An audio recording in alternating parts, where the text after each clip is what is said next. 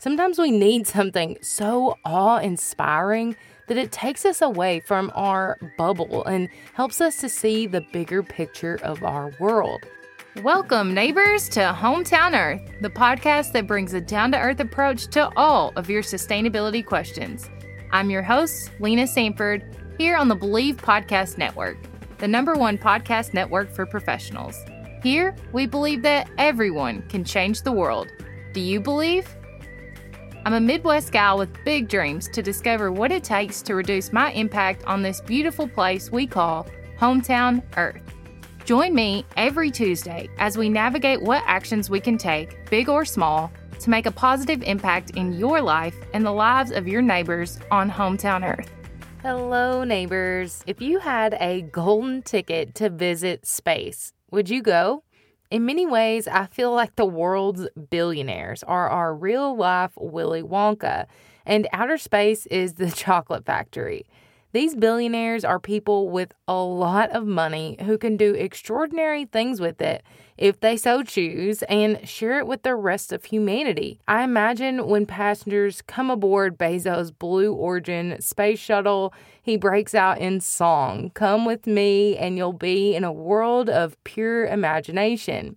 I'm not the biggest fan of Jeff Bezos or any of these billionaires, but this golden ticket grants insight into a perspective of our world from space, a mystery that has been entirely unimaginable to most humans throughout history. We know that space tourism or traveling to space for recreation is growing. Predictions by Northern Sky Research estimate that the number of space tourism flights will skyrocket over the next decade from around 10 a year to 360 a year by 2030. And Richard Branson's Virgin Galactic aims to launch 400 of these flights annually. The most intriguing thing about passenger space travel is the ability to shift perspectives. Astronauts have observed a mental shift known as the overview effect when traveling in space. Coined by writer Frank White in 1987, NASA says the overview effect is described as a feeling of awe for our home planet and a sense of responsibility for taking care of it. Wendy Whitman Cobb, a professor at the U.S. Air Force's School of Advanced Air and Space Studies, said in an interview with Recode that when you see Earth from that high up, it changes your perspective on things and how interconnected we are and how we squander that here on Earth. And she is right. In the National Geographic's documentary series, One Strange Rock, narrated by Will Smith, astronauts tell their experience of traveling to space. And there's a common theme of home.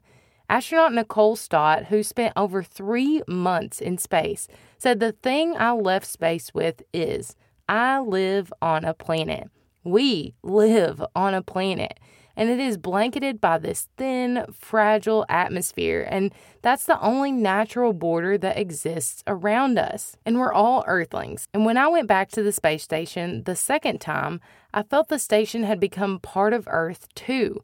The space station became part of this whole ecosystem that I know is home. It shifts your perspective from home being something local to a more global sense of home. Even one of Blue Origin's most recent passengers, William Shatner, said he hopes he never recovers from the feeling he got in space, saying it's so, so much larger than me and life. It hasn't got anything to do with a little green planet, a blue orb. It has to do with the enormity and the quickness and the suddenness of life and death. The overview effect is something that could benefit all of us. Sometimes we need something so awe inspiring that it takes us away from our bubble and helps us to see the bigger picture of our world.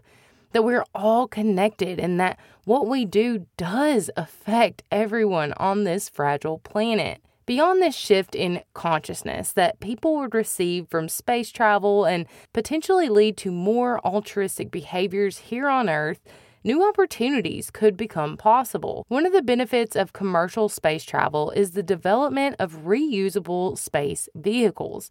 making their overall cost cheaper and allowing us to travel more feasibly. Having these reusable spacecrafts would potentially open up the door to projects that were not possible before. One of the biggest hurdles that government funded space research has run into is funding. With reusable spacecrafts, governments would have the ability to travel to space more frequently and with bigger crews to conduct scientific research. Space is also allowed for significant strides in telecommunications, but these reusable spacecrafts could also mean we could scale up our solar energy. Satellite Solar Power System projects, or SSPS, would enable us to collect unfiltered solar energy on a large scale and transmit it back to Earth as microwave beams for us to use as electricity. This technology was patented in 1973 by Peter Glaser, but research by NASA and related groups on SSPS discontinued in the 80s. This was because of the high cost of getting and maintaining the equipment into space and they were unsure of its economic and environmental impacts. With these reusable spacecrafts, this project has come back into the light and is currently being tested again. It's also of interest to many who see the commercial benefits of space tourism. People who want to go to space to observe the Earth and the stars, which is why I would want to go, but there's also a future beyond that where people could travel to space for low gravity sports like swimming or gymnastics or growing food and plants. However, these golden tickets to space can't be found within a candy bar wrapper. Just like Veruca Salt, if you want to guarantee a trip to space, you have to have enough money to get yourself a golden ticket. Currently, that number ranges from 250,000 to 500,000, which is not accessible to most of this world. To make this more accessible, though, you actually need there to be demand for more flights. But what are the hidden costs of these flights to society and our environment?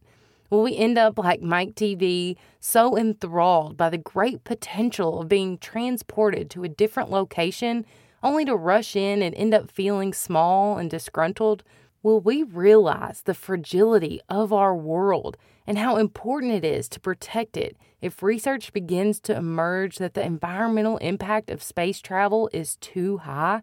For instance, when atmospheric scientists announced that holes in our ozone had been developing, they sent a distress call to the world. These teams went to work and realized that chlorofluorocarbons, or CFCs, were the cause. They discovered that the chlorine in CFCs broke down the ozone, binding with the ozone to make oxygen and chlorine monoxide. Vox reports that in 1986, UN negotiations began on a treaty to ban substances that reacted with the ozone in the upper atmosphere, mainly CFCs.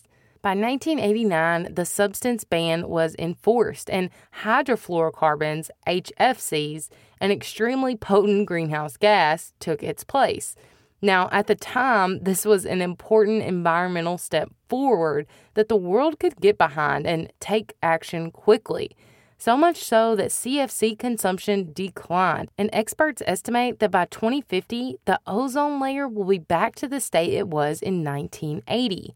Although the goal now is to phase out those HFCs, the point is that we were able to recognize an environmental crisis and come together to fix it. I say this because space tourism is raising a red flag with scientists. One study says that while there are a number of environmental impacts resulting from the launch of space vehicles, the depletion of stratospheric ozone is the most studied and the most immediately concerning. Solid rocket fuel produces a lot of chlorine and nitrogen oxides that deplete our ozone, as well as emitting high levels of CO2.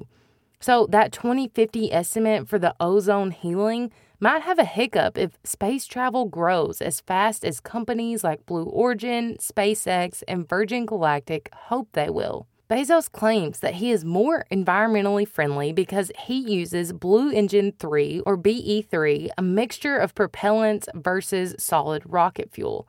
However, BE3 produces large quantities of water vapor, which facilitates chemical reactions to deplete the ozone. And the other spaceflight companies that don't use BE3 produce CO2, soot, also known as black carbon, and water vapor. One study raises a concern about this soot, stating that the particles created by rockets remain in the atmosphere for years efficiently absorbing sunlight that would otherwise reach the Earth's surface. The CO2 stays trapped in our atmosphere as well, both lending a hand to global warming. Ultimately, our ozone disruption is the largest and likely the most significant impact from these flights. If the ozone does become depleted from space travel, will we be able to act this time for massive collective action to stop the damage? Only time will tell. And finally, one of the other critical points is that obviously space travel is available only to the wealthy elite, making the risk for space travel a little higher for those who are still humbly on planet Earth dealing with the worst of the climate crisis, as well as potential environmental kickbacks from space travel. The reality is that the utopia that we think we can create in space won't be available to many people for years to come. And that utopia might not even be a utopia at all. Space is not the answer to our economic, social, or political problems, and the idea that it could be is a dangerous one. The wealthy feel like they are making strides in civilization by taking these flights into space. Still, many argue that the money spent on space travel could help fix our current issues on planet Earth poverty, injustice, climate change, and more, which would tangibly help make strides in our civilization now. Which begs the question why wouldn't they? In my research, I found a book by DeWitt Douglas Kilgore, Astrofuturism Science, Race, and Visions of Utopia in Space that I suggest reading if you want to learn more about how the conquest of space, fiction and nonfiction, intersects with race, class, and gender. It's important to understand these intersections if we want to understand the problem entirely. So, in this week's segment of Something to Grow On, I want to bring you back to our definition of sustainability. Sustainability is the ability of a system to endure. It's about meeting the needs of the present without compromising the future. So, while we want to see what the future would be like with space travel as a regular occurrence that inspires and connects us deeper with this planet we call home, it might come at the risk of meeting our needs now. This doesn't mean that I think we shouldn't continue to explore the possibilities of space but we do need to grow responsibly and evaluate all future risks with caution. NASA's chief historian, Stephen J. Dick, said exploration shapes worldviews and changes cultures in unexpected ways, and so does lack of exploration. We need to explore so that we can learn more about how to protect this planet.